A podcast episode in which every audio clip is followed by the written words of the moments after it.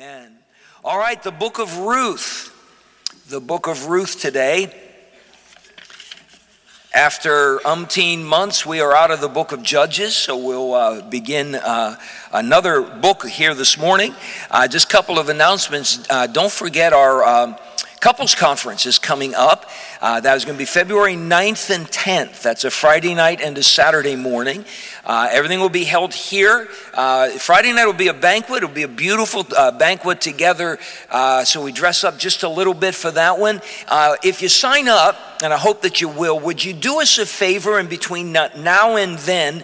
Uh, would you bring in a either an engagement photo of you and your, your wife or husband or a wedding photo? Uh, it, it's, uh, it'll be fun to put things on display, whether you're newlywed or an oldie wed.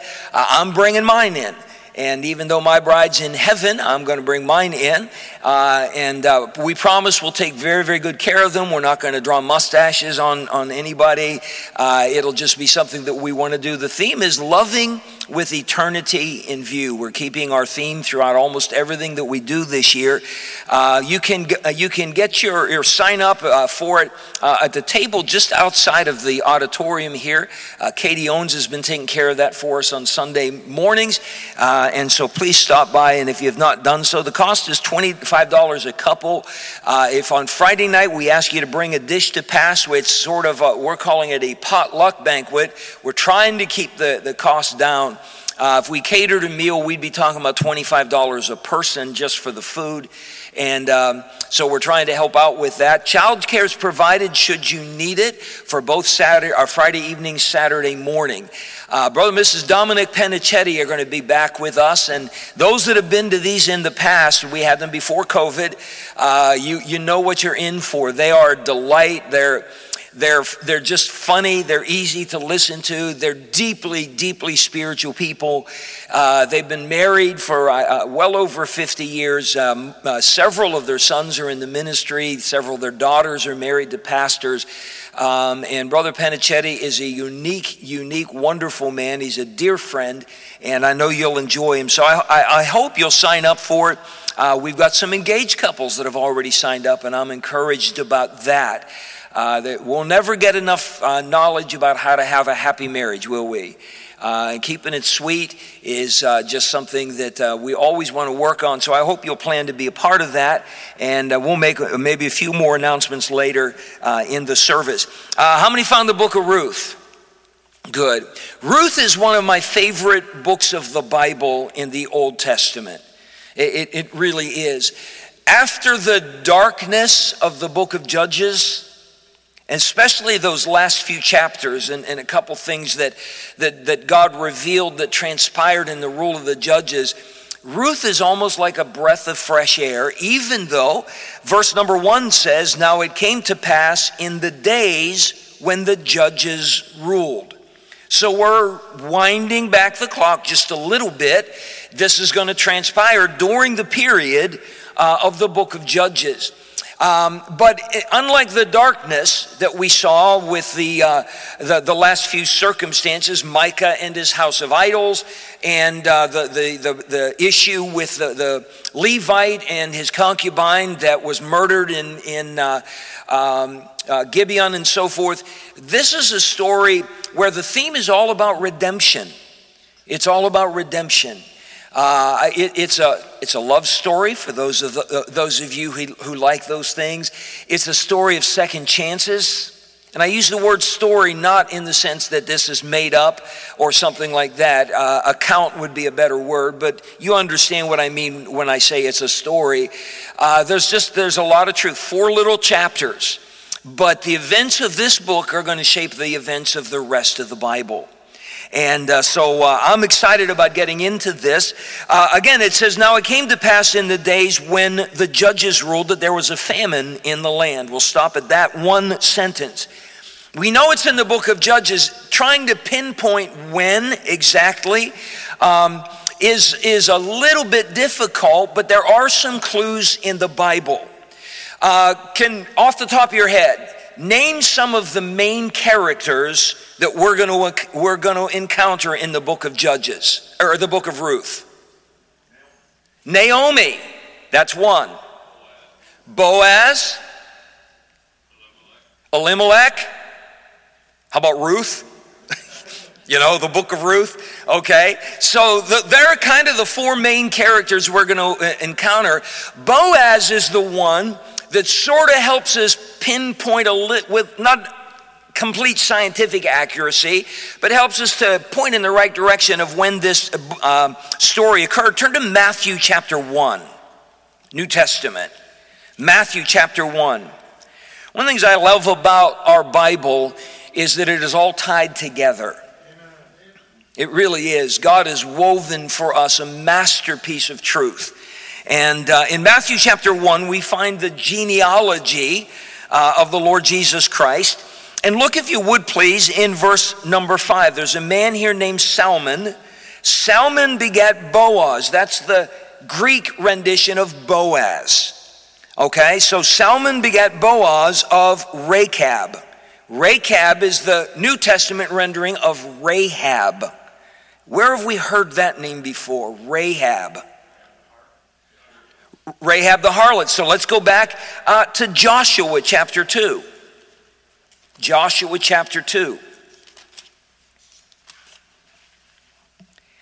And look just at verse number 1. We, are not going to go through all the story. Uh, I believe Brother Tim taught us through that when we studied Joshua. And verse 1 it says, And Joshua the son of Nun sent out of Shechem two men to spy secretly, saying, Go view the land, even Jericho. And they went and came into an harlot's house named Rahab and lodged there. So when the children of Israel under Joshua's leadership first entered the land, they encountered this woman by the name of Rahab. The Bible gives us her occupation. She was a harlot. She was a Canaanite from the city of Jericho. Um, but, but as you remember, uh, Rahab already had an established faith in the God of Israel. When the spies come in, they said, We already heard years ago about what the Lord did for you in Egypt um, and, and, uh, and, and the Red Sea. And then we heard recently what he's done in the land of the Amorites. And she said, We've been trembling this whole time knowing that you're coming our way. Um, she placed her faith in the God of Israel, made a covenant with those spies. If, if I keep you safe and get you out of here safely, promise me that you'll, you'll spare myself and my family in the destruction of Jericho. And they did so.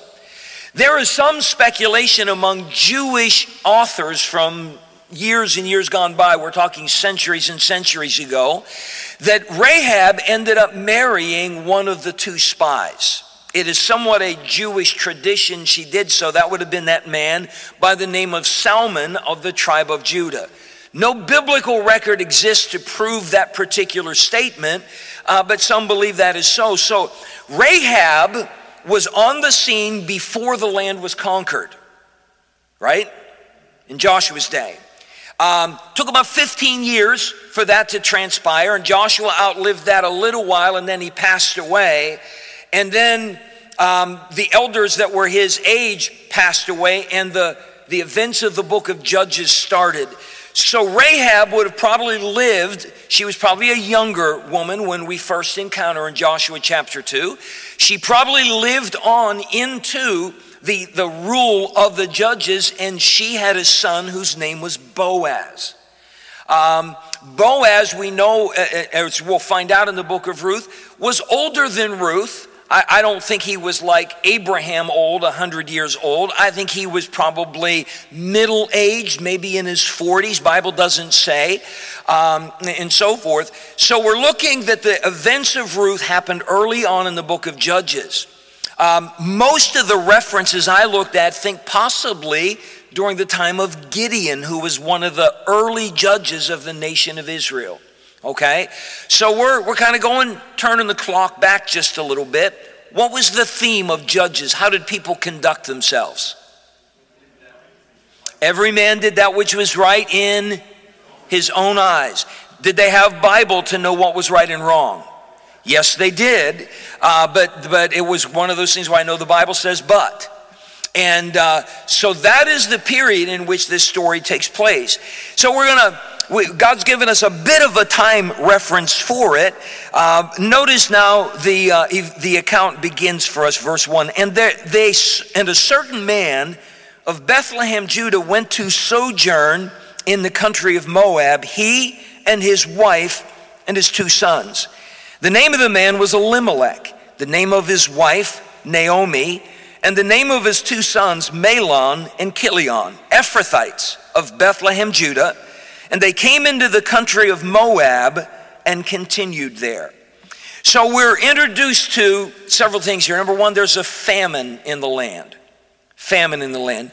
Most of the time in, in that part of the world, a famine occurred because of a drought, some type of a weather issue. Um, it's, it's not uncommon. Every now and then, uh, we'll read of some country in the Middle East. Uh, how many remember when Ethiopia was in a huge famine and those images showed up on the, the nightly news of, of, of the impoverished people there? Um, and famine was very difficult. Everybody grew their own crops. Uh, today, if there's a weather issue, and, and, like in the Midwest, they don't get enough rain, the price of corn goes up, we'll still generally find the food on the shelves. It's just going to cost us a little bit more or a lot more. But back then, if there was rain, or there was no rain and your crops didn't grow, you didn't eat. Okay? Um, it, it, was, it was a very, very big deal. There's a famine in the land. Um, go back, if you would, to Judges chapter 6. A little bit of background today. Judges chapter 6 is where we're introduced to Gideon as a judge. Um, verse 1 The children of Israel did evil in the sight of the Lord. The Lord delivered them into the hand of Midian seven years. The hand of Midian prevailed against Israel, and because of the Midianites, the children of Israel made them the dens which are on the mountains and caves and strongholds and it was so when Israel had sown that the Midianites came up and the Amalekites and the children of the east. By the way, that would include the Moabites and the Ammonites. Even they came up against them. And they camped against them and destroyed the increase of the earth till thou comest unto Gaza, and left no sustenance for Israel, neither sheep nor ox nor ass. For they came up with their cattle and their tents. They came up as grasshoppers for multitude for both they and their camels were without number. And they entered into the land to destroy it, and Israel was greatly impoverished because the Midianites and the children of Israel cried unto the Lord. Um, so here's the case where there's famine in the land, has nothing to do with climate.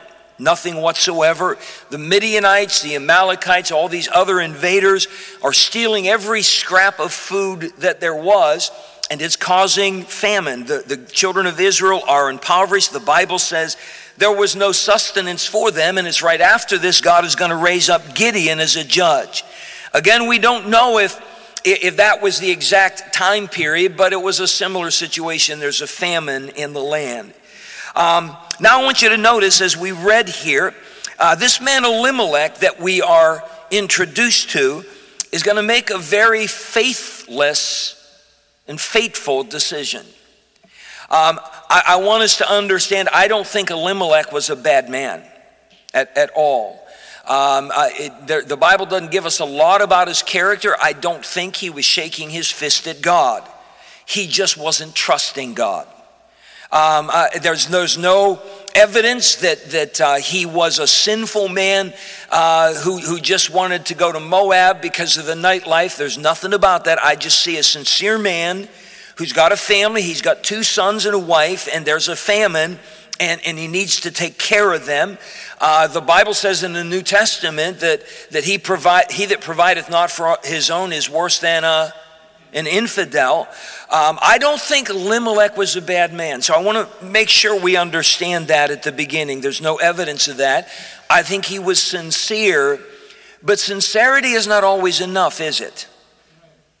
Uh, Joshua 24. As I said, a lot of background here, uh, but Joshua chapter 24. This is where Joshua is sort of giving his final farewell and uh, challenge to the people that he has led for all of this time in verse 14. Now, therefore, fear the Lord and serve him in sincerity and in truth. Where's truth found? It's found in the Word of God. There's no such thing as my truth. There's no such thing as your truth. There is the truth. Amen. And and so Joshua says, serve the Lord in sincerity and in truth. Again, I I want to believe that Elimelech is a sincere man, but he is ignoring the promises of God. They're, they're in the land that God said flows with milk and honey. They're in the place God gave to him. He has an inheritance that was given to him by the drawing of lots, led by the leadership of God. That's where God placed him. He has a God with a, that's given a history of being able to rain down manna from heaven when there was no bread, uh, to provide water in the midst of the desert, to, to part the waters of the Red Sea and crumble the walls of Jericho. That's Elimelech's God. But when the famine came, it seems like he forgot all of that and he made a decision and said, Let's go to Moab. Let's go to Moab. Now, let's talk a little bit about this place called Moab. Moab was to the east of the land of Israel, across the Jordan River.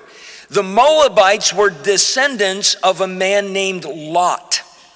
We find Lot in the book of Genesis. Uh, he was Abraham's nephew. Uh, and remember, Lot ended up living in the city of Sodom. And God, by his mercy, brought Lot out of the city. Uh, at first with his wife and two daughters, but his wife turned back, and what happened to her? She turned into a pillar of salt. He had his two youngest daughters with him, and uh, through a very sad situation, they got their father blind drunk two nights in a row, went into him, and both daughters conceived illegitimately by their own dad. And the, the, the child of the oldest was named Ammon, the father of the Ammonites, and the youngest was named Moab, the father of the Moabites. Okay? So these are a people that descended from a real bad situation, uh, but they have a history with Israel. Numbers chapter 22. Numbers chapter 22.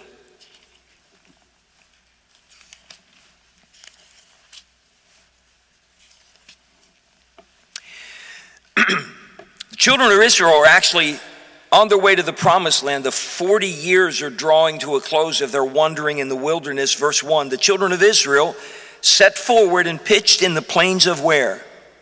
Moab on this side Jordan by Jericho. And Balak, the son of Zippor, saw all that Israel had done to the Amorites, and Moab was sore afraid of the people because they were many, and Moab was distressed because of the children of Israel. Now, Israel had no intention of attacking Moab. They were just passing through the land on their way to Canaan.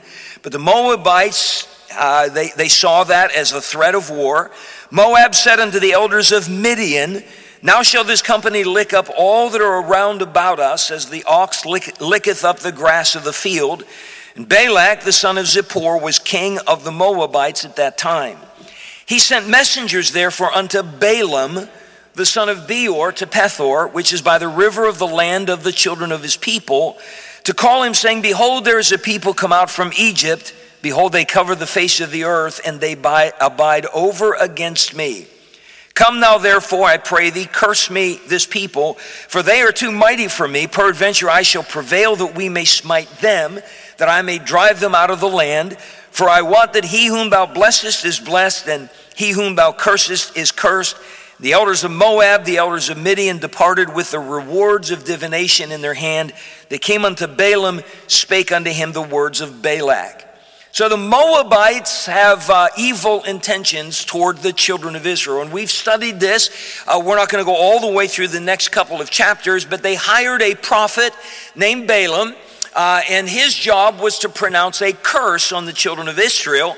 But every time Balaam wanted to do that, God put a different message in his mouth, and instead of pronouncing a curse on Israel, he pronounced a blessing.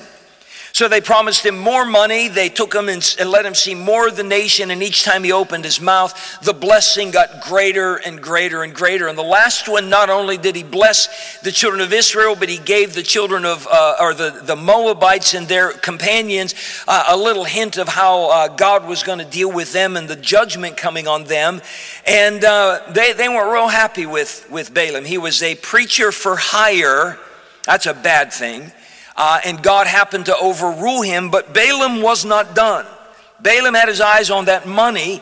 Revelation tells us that Balaam had a doctrine, and he corrupted the children of Israel through his, his doctrine. And uh, look at chapter 24. And once you're there, look at chapter 25. I turned to the wrong page. Israel abode in Shittim, and the people began to commit whoredom with the daughters of whom? Moab. And they called the people unto the sacrifices of their gods, and the people did eat and bowed down to their gods, and Israel joined himself unto Baal Peor, and the anger of the Lord was kindled against Israel. This is a result of Balaam's influence. He told the Moabites, um, hey, let's, let's not try to fight them, let's try to join them. Let's, let's, let's make nice with them. Uh, let's go over there and introduce them to our, to, to our daughters and, and uh, our sons and let them start dating each other and the unsaved with the saved. Is that a good plan? No, come out from among them, be ye separate, saith the Lord. Um, and uh, that's the doctrine of Balaam, to mix the world with, with the church. Um, and Israel fell for it um, because they, they didn't come at him with swords and spears and shields. They came at him with niceties and they came at him with beauty. Uh, Israel was, was too unwise and spiritually immature to see what was happening. And over a very short period, period of time, uh, all these boys that started dating and marrying Moabite girls uh, found themselves going to Moabite churches. And they're now worshiping a, a, god named Baal Peor. Baal was a, a, regional god over that area. The, the, the uh, surname Peor just means it was from that locale. They all had their, their own twist on the worship of Baal. The Bible says that uh, spiritually it was whoredom. In some cases, it may have been actual uh, fornication that was going on. And uh, that was the Moabites. Because of that, God cursed the Moabites, told the Israelites, He said, he said You stay away from them. They're, they're cursed from this day forward because they defiled Israel. God had to judge the Israelites severely because of that. So we're going back now to the book of Ruth. There's a famine in the land, and of all places that Elimelech chose to go, it was Moab. Apparently, Moab had food. Uh, Moab had a number of rivers, uh, they had a number of large cities. Apparently, things were fine there. Um, many of the, the, the uh, references that I looked at raised uh, the question uh, if he's going to go to the east, why didn't he go to the two and a half tribes that were on the east side of the Jordan River? Why, why didn't they go to uh, Reuben's uh, uh, holdings or Gad or the half tribe of Manasseh? Uh, why, why didn't they go to God's people and, and dwell with Israelites? Why did they choose Moab? No answer is given here uh, in the Word of God. So, Elimelech, we're going to assume out of sincerity for the welfare of his family, is taking them to a place where he says, I can provide for them, uh, we'll be fed, uh, we'll, we'll escape the famine, and he's leaving the trust in the Lord behind. And in his sincerity to take care of his family, he's actually violating Scripture. God said, You stay away from them. Uh, we need to be careful that we don't let our good intentions become the rule by which we guide our lives. We, we've, good intentions are fine, but if, if they're not in line with the Word of God, our good intentions aren't good enough. Would you agree with that? Uh, again, I'm not trying to destroy this man's character, but I think he's very much like a lot of us that when push comes to shove, sometimes we rationalize our way and maybe there's a bad situation. And well, you know, I, it's, it's, it's not a really big, big, huge lie. It's just, it's a little lie, but you know, and, and we will tell it just uh, maybe to keep from causing a lot of issues or trouble or get somebody else into trouble or get us out of it and so forth. And uh, we've forgotten the Bible says, Wherefore, putting away lying, speak every man truth with his neighbor. Um, this temptation to uh, waffle sometimes on things, especially if our intentions are right, we are sincere, can lead us in a very wrong direction. and uh, things have a tendency to snowball. And that's what's going to happen in Elimelech's life. Um, he took his wife and his two sons, and they've gone to this place uh, called Moab. Um, and uh, notice in verse 1 it says he went to what? Certain men of Bethlehem, Judah, went to sojourn. What does the word sojourn mean? We don't use that a lot in our conversation today. What's that? Stay temporarily or to visit? Okay, um, you know that's that's really uh, what it was about. He he wasn't uh, planning to live there permanently. Um, he was just going to sojourn, uh, but he's going to find out that that sojourn was going to last a whole lot longer than he intended. Someone has said that sin will take you farther than you want to go. It'll keep you longer than you want to stay. It'll cost more than you want to pay. It, it has that way to work it out. And some of us could, maybe if not all of us, could stand and testify of something in our own life where we, we learned that lesson maybe the hard way. He went to sojourn, but it didn't end up that way. I want you to also notice this. When Elimelech left, there was a famine, but things weren't real terrible yet. You say, How do you know that? Chapter 1, and look please at verse 19. This is years and years later. Naomi, Elimelech's wife, comes home a widow, bereaved of her sons. She has a Moabite daughter in law. They came back home to Bethlehem. So they too went until they came to Bethlehem. And it came to pass when they were come to Bethlehem that all the city was moved about them. And they said, Is this Naomi? Have you ever seen anybody that's lived hard, a hard life? And how old they look? Uh, every now and then I'll, I'll encounter someone, um, you know, just through ministry or whatever. And, uh, you know, I'm thinking they're, they're 20 years older than I am, and I find out they're younger than me. Um, and uh, that, that's always sad to see what, what sin can do. They had a hard time recognizing her. She said, Call me not Naomi. The word Naomi means pleasant. She said, Call me not Naomi, call me Mara. That means bitter. For the Almighty hath dealt very bitterly with me. And notice verse 21 I went out what? Full.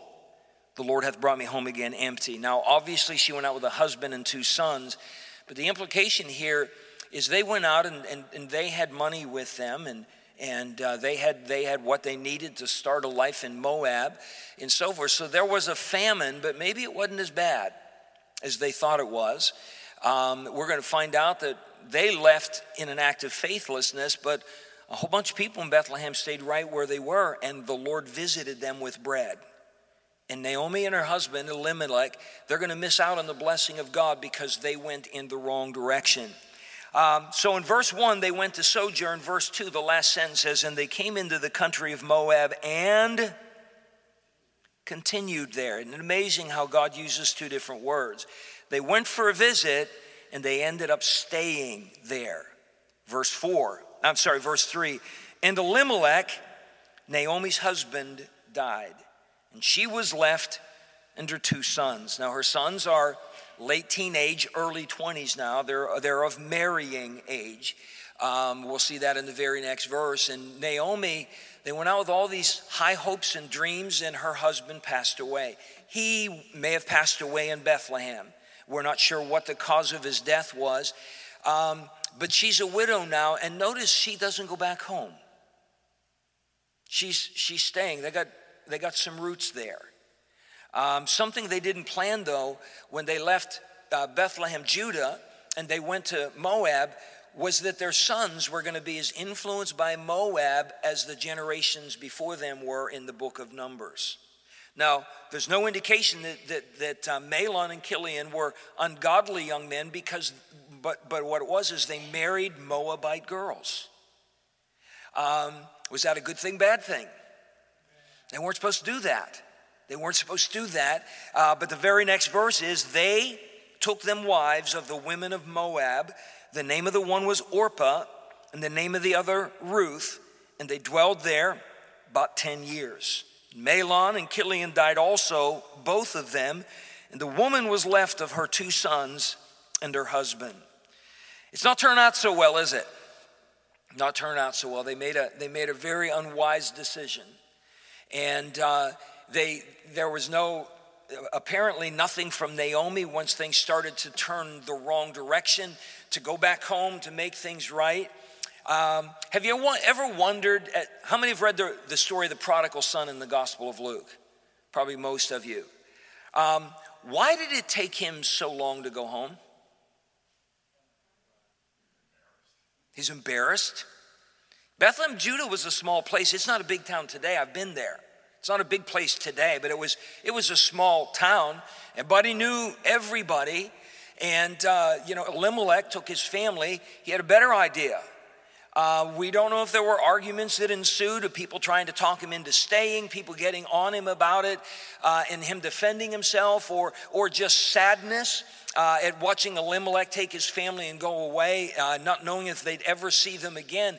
But you understand, Naomi stayed there for a very, very, very long time uh, before she finally came home. Again, that little maxim sin will, will keep you longer than you want to stay. Um, and so Naomi's found herself in this particular situation, and this is how God sets up for us the book of Ruth. There's a lot of sadness here. Um, I don't see outright, outright rebellion against the Lord uh, in, in, in these first five verses here. I see uh, some, some faithlessness, right? Um, I see maybe a little bit of stubbornness. Uh, why didn't they go back home? Why did they continue there? Why didn't they go back home? Um, I, I, see that they're they're uh, planting some seeds in their children. You hear a lot about the next generation at this church. Um, the sort of the theme behind our youth ministry is next generation. There's always a generation to come. We must understand that we're leaving our fingerprints all over the next generation. What we, we certainly are. Uh, Dennis Corle, the evangelist, said many years ago from this pulpit, he said, What we tolerate, our children will exaggerate. Um, so we must be very, very careful of that. So Elimelech just said, We're going to go to Moab. His son said, We're going to marry Moabites. I don't think Elimelech had that in mind. It wasn't until after he died uh, that his sons got married. Uh, I, I don't think he foresaw that there. And so, to everybody in this room, we're parents or we're grandparents, a few of you, great grandparents, uh, and, and that's a wonderful thing. May we always understand, be very, very careful what we're exposing that next generation to. Our actions, even our attitudes, they, mir- they mirror us. They mirror us. Um, I'm a Pittsburgh Steelers fan because I'm a spiritual man. I'm Steelers fan because I was raised on the outskirts of Pittsburgh. And it's just there. I call them the team of the future, and someday they're going to go further than the playoffs. And, uh, you know, I'm, I'm a Steelers fan. My son in law, Rob, sadly, is a Green Bay Packers fan. And uh, the Packers played last night and they lost. Um, I heard there was a lot of grief downstairs because uh, it was a nail biter of a game. Came out to the very last, I think the last play of the game uh, is what decided it. And, uh, you know, when Rob watches, he's got his Green Bay jersey on, you know, all that. He has one of those cheesehead hats. There have been times I've walked downstairs and I'm looking at this six foot five guy with a chunk of cheese on his head. Um, and, uh, but the game was on last night, and Anna said that Nathan, six years old, was so excited because he was going to get to watch the first half hour of the game before it was his bedtime. And uh, he was, he's a Green Bay fan. Why? Daddy is. And Nathan said, Mom, we need cheese cubes. And she said, Why? He said, because we're watching Green Bay and they're cheeseheads. We need cheese cubes so we can watch the game. And, and there's nothing wrong with that, um, uh, that type of thing, but it's, it's an illustration how we influence people just by what we like, what we don't like, by who we like, by who we don't like, what we do, what we don't do. They pick up on all of those things. All of those things. All of my children are early birds. If there's an appointment, they're there early. Always. Always. Um, uh, Anna and Tim, always early, early to church, early to work. Sarah's the same way. Um, and they're that way because that's how I am. Trina wasn't quite that way when we got married, but uh, train up a wife in the way that she should go. And uh, it, it's, it's the one thing I, I actually succeeded in. And we just got to the place that if, if we came on time, we felt like we were late. We'd be on vacation and show up at church, and we'd be there before the pastor. We'd be sitting in the parking lot waiting for somebody to come unlock the door. It was just our nature. But my children all have that, that same thing about them. Elimelech exposed his sons to a world they should have never seen, a culture that they should have never been a part of, and they got married to that culture. Now, let's put this disclaimer on. It's 1045, so we got to end. Aren't you glad that the grace of God can undo our stupidity if we'll let Him? Aren't you glad for that? How many have ever done something and you knew after the fact shouldn't have done that? Anybody? Okay. Aren't you glad? And now that doesn't mean there aren't consequences, you know, that type of thing. But aren't you glad that there's forgiveness from the Lord? Aren't you glad that God makes all things new? Um, and that's, that's the beauty of the book of Ruth, how God is going to take this widow named Naomi, who is going to become a bitter lady by her own testimony, gonna take this Moabite daughter in law, and uh, God's gonna do something so miraculous that we are blessed by it today. And so, hang on for the next few weeks as we study through the book of Ruth. Uh, I, have been really excited about coming into this particular study. Uh, it's like a, the bright spot after maybe some dark uh, studies in the book of Judges. We do need to stop there. It's 1046. We got about 14 minutes.